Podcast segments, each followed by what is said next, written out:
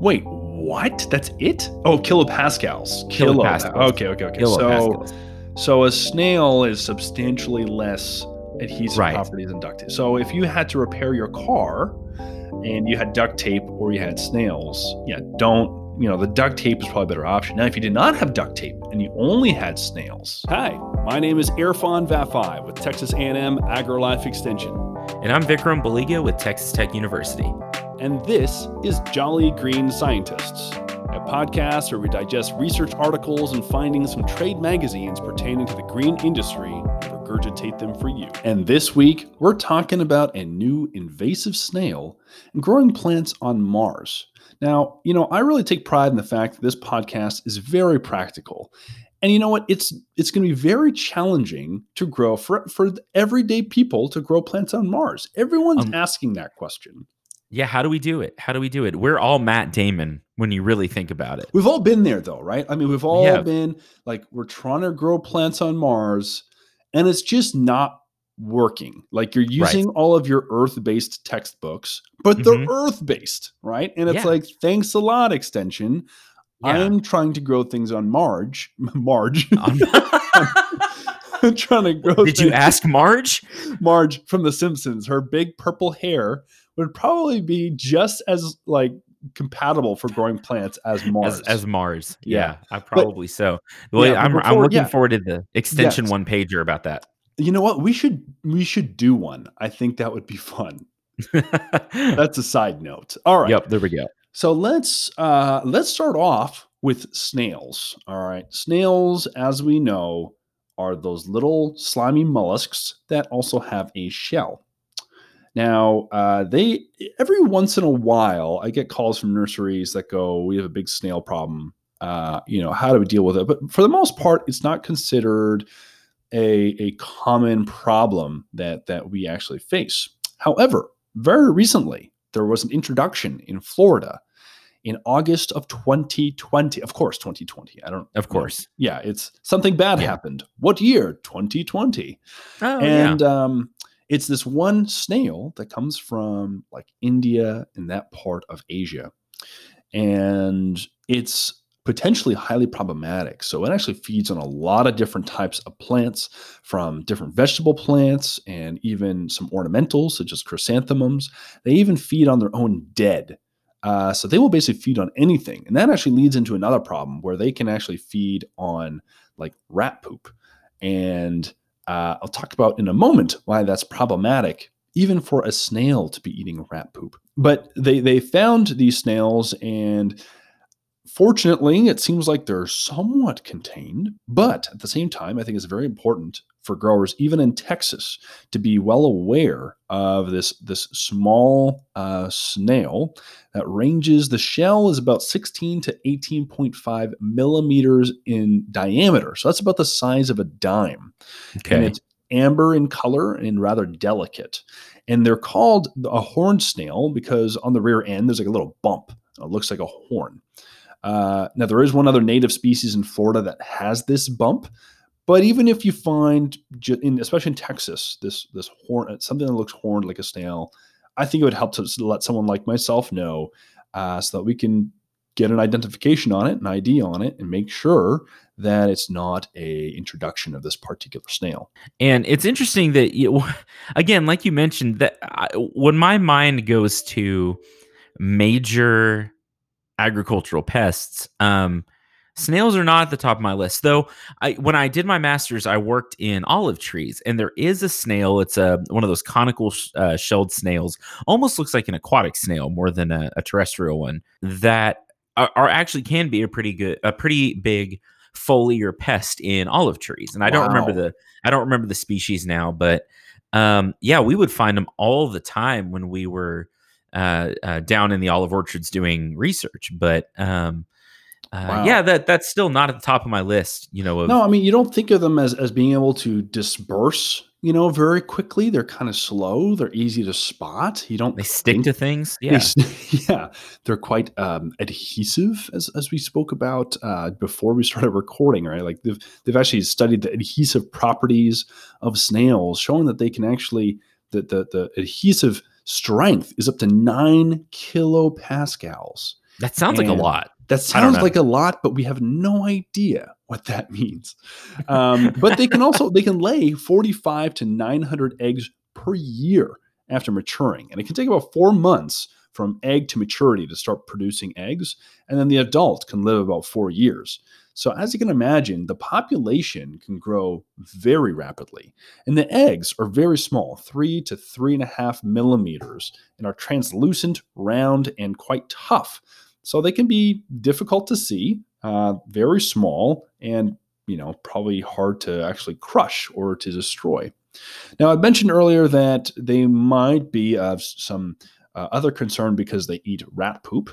I know that almost sounds like a good thing because hey, they're like cleaning up. They're Yeah, way to go, Throw them in restaurants. Yeah, Yeah. but no, because rats um, are apparently not good, right? So rats, there's this, this parasite that can infect the lungs of rats, known as rat lungworm, and it can end up there in that fecal matter. Those snails can feed on it. Now, if their slime comes in contact with, uh, you know, fruits and vegetables, or gets eaten by a pet or something like that, that nematode can cause some uh, infection and result in meningitis. Now, meningitis is like inflammation of the membrane and fluid uh, around the brain and nervous system. Now, in this particular case, when we're talking about uh, the, the rat lungworm, it is not thought to be very uh, fatal. It kind of Hmm. gets better over a couple weeks. Uh, it can be very unpleasant. But we do have some other cases in Texas of types of meningitis, like the amoebic meningitis. That's the one that where uh, it's like this bacteria that occurs in warm watered lakes. Oh yeah, yeah. Yeah, it's the same kind of idea. I mean, it causes similar symptoms, I guess you could say. Right. Yes, uh, like a disease symptomology is that meningitis. So called amoebic meningitis. So, um, you know, these snails could be another source of not mortality, but at least very strong symptoms related to that if they really become abundant. So they are a major human health concern for that reason. Oh, by the way, so as as we were talking, I was googling, um, and the adhesive strength of a duct tape is about 280 kilopascals. Wait, what? That's it? Oh, kilopascals. Kilopascals. Kilopa- Okay, okay, okay. So, so a snail is substantially less adhesive Right. properties than duct tape. So if you had to repair your car Do not use you snails. had duct tape or you had snails, yeah, don't, you know, the duct tape is probably a better option. Now, if you did not have duct tape and you only had snails, I would give it a shot. how about chewing gum? Comparison. This is like an actual journal article called "Comparison of Adhesive Resistance to Chewing Gum Among Denture-Based." Oh no, okay, so this is a different thing. This is saying I, I didn't read far enough into the title. So this is saying like different denture glue. Uh, how well does it hold up to Oh, okay. To chewing gum. Chewing gum. I, Oh, I'm gonna say there hasn't been a lot of research on um, the So I'm. I'm guessing that chewing gum probably has greater adhesive properties than than snail than snails. I think so. and and so if you you know if your dentures came out and you had to put them back in your mouth and the only adherent chemical properties you had were snails don't use it if you're planning on chewing bubble gum now because it's not, not- strong enough. it's not strong enough but if you're Yeah. not chewing gum if you're chewing something with adhesive properties of snails or less Like less Jell-O. than nine Like like Jell-O. jello perhaps would be a very good example uh, or water um, probably has lower adhesive properties than snails I, I'm not sure, but I think so. i'm pretty sure i mean water has some reasonable adhesion but not i don't think it's the same level of snail mucus so if you're and also I just make sure you sentence out. disinfect your snail mucus first because before like you use it to put your your dentures in. Exactly. We do Right. not want you to get rat lungworm uh, because you're trying to adhere your dentures into your mouth with snail mucus. Well, I think that concludes. I think Oh, I think that wraps Friday, that. I think that wraps that up pretty good. So, growing plants on Mars. Okay, so Matt Yes. Damon basically figures it out in the movie The Martian, He does right? He- so he just uses his own his own, his own poop. Well, okay, this is a science show. Let's be a little bit His technical feces. here. Fine. His own human feces. His human as, waste. as as some people. So yeah, the whole premise of not okay, it's not the whole premise of The Martian, but a big premise of The Martian is um Matt Damon is an engineer slash botanist slash astronaut. uh-huh. And slash Wait. actor. also that, yeah. And so he ends up stuck on Mars and he's like, How do I live until they come back and get me? And uh, he realizes he has like freeze dried potatoes or like yeah, packaged potatoes. And he's like, Oh, I can, I'm a botanist. Shoot, I can grow potatoes. And so he he turns the inside of his habitat into a farm and he hauls in Martian soil and he's like, Oh, wait, but this is Mars and it's vacuum and we don't have any bacteria and my plants need the human or the the earth biome bacteria in order uh, to to grow because that's what they're used to and so uh, he's like i'm going to use my own waste products my human feces and mix it into the dirt Yeah, yeah, yeah. And it's, it's like the fertilizer too. I mean, it's also that uh, the the the the idea is that the Mars soil just lacks the nutrients. And you know, he has that famous line in there. He's like, "I'm gonna have to science the crap out of this." You know, slightly Yes. changing the terminology. and i say that quite a bit now that's Yeah. that's, if, if we were to and, adopt a and then you yeah. literally use your feces. I do. Whatever it is. I do, and it's. But my employees are always like, "No, don't stop. We just No. need duct tape. We don't even have snails." Um, so, so the idea is, yeah. So he creates this microbiome or this this uh, I guess a macrobiome, and uh, can grow his potatoes. And so they did some research on this because you know we are planning on sending folks to Mars. Like very soon. Yeah, I think within the next ten years. Is it? yeah, we're supposed Yeah. to be sending human animals, these, you know, weird hairless apes, magical skeletons, all the way to Mars and like trying to figure this stuff out. Okay, so if we were to go colonize Mars, do we have to do everything hydroponically? If we want to use something soil based, do we have to take it with us? Or is there a way we can amend Martian soil uh, to actually be, um, you know, with a biodome or something? Habitable habitable to human plants or earth plants.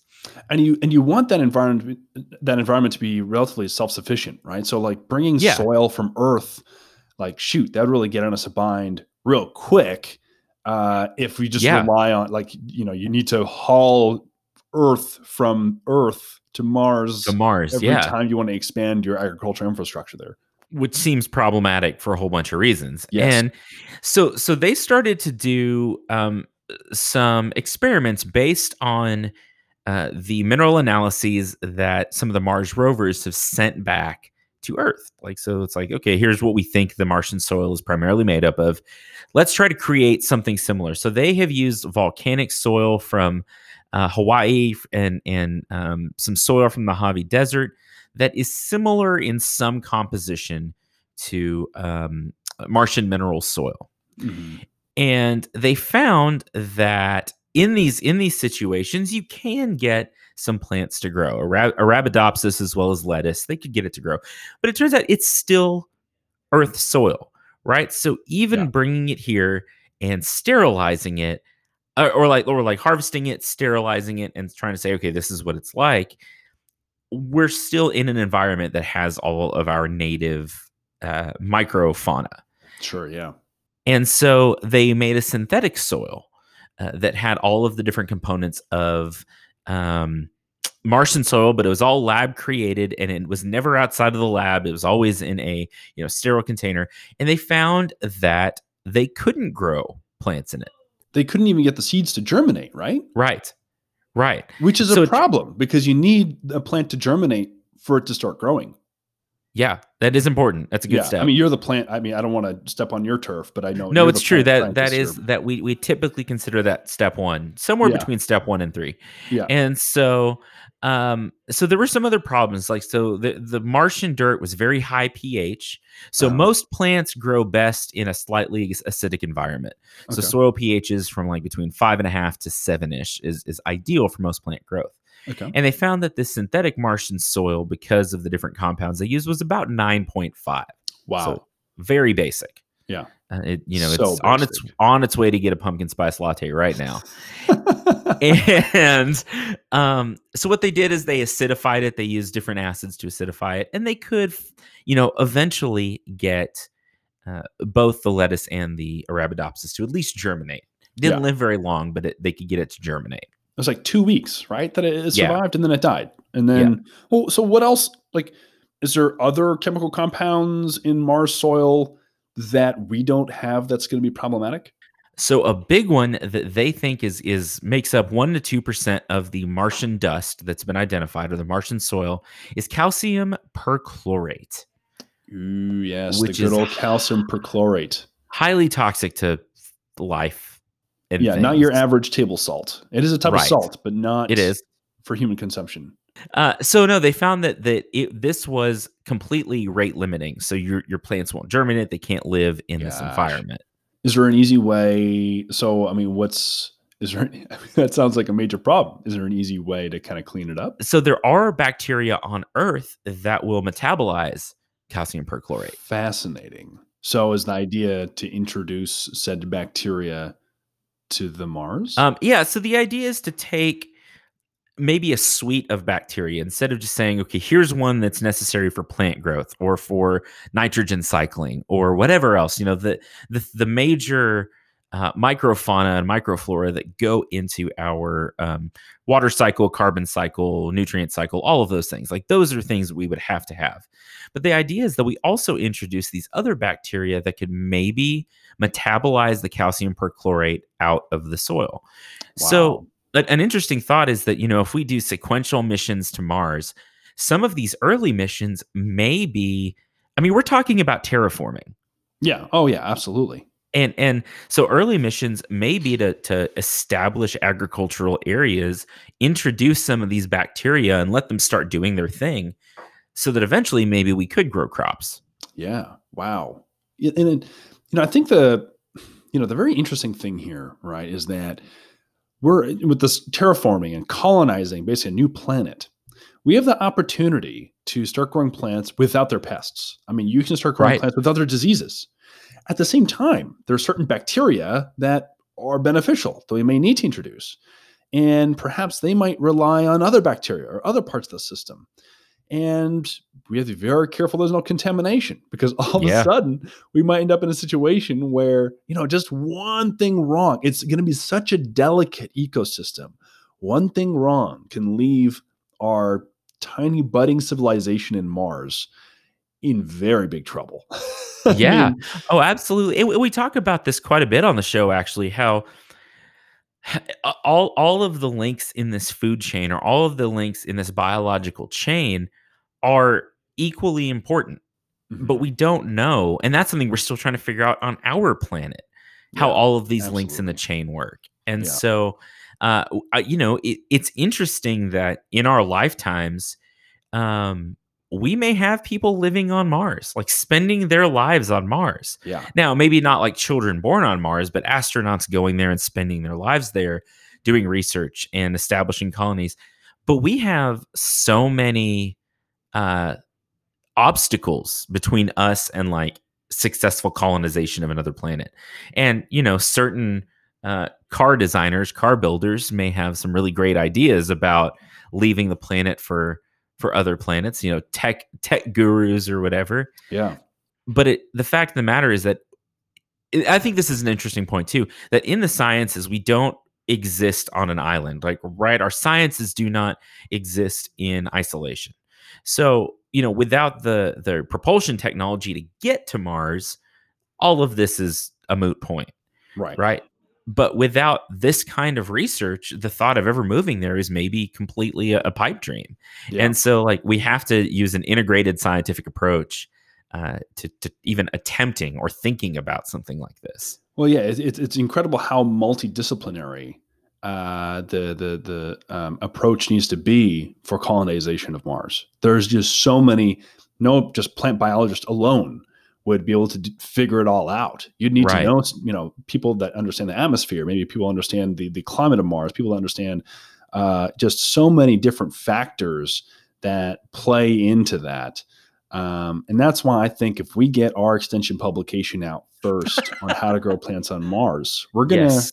we're gonna be uh, kind of leaders in this area. We'll be ahead of the game. Ahead of the game. That's right. So now any any person, general person going to Mars, you know, we'll have access to the information to grow plants there. And I think that's uh, that's kind of what we do, right? Is make sure that information is accessible. Well, there it is, uh, ladies and gentlemen. I hope you've learned a little something, something about uh, keeping your eyes open for a new invasive snail. Again, currently had only been seen uh, in August in Florida, in, in near in the Miami area um, near the ports. You know, it's pretty common for things to accidentally Right. be introduced through ports. And also, now you know a little bit more about uh, what's involved in growing plants on Mars. So On your trip will hopefully your trip to Mars will be a little bit more. Um, you know, a little bit more relaxed. You'll you'll be nourished because you'll know how to grow some plants. So, thank you so much, everyone. Again, my name is Erfan Vafaie with Texas A&M AgriLife Extension. I'm Vikram Baliga with Texas Tech University. And I'd like to wish y'all a happy fortnight and a happy Thanksgiving. Please stay safe, and we will talk to you again soon.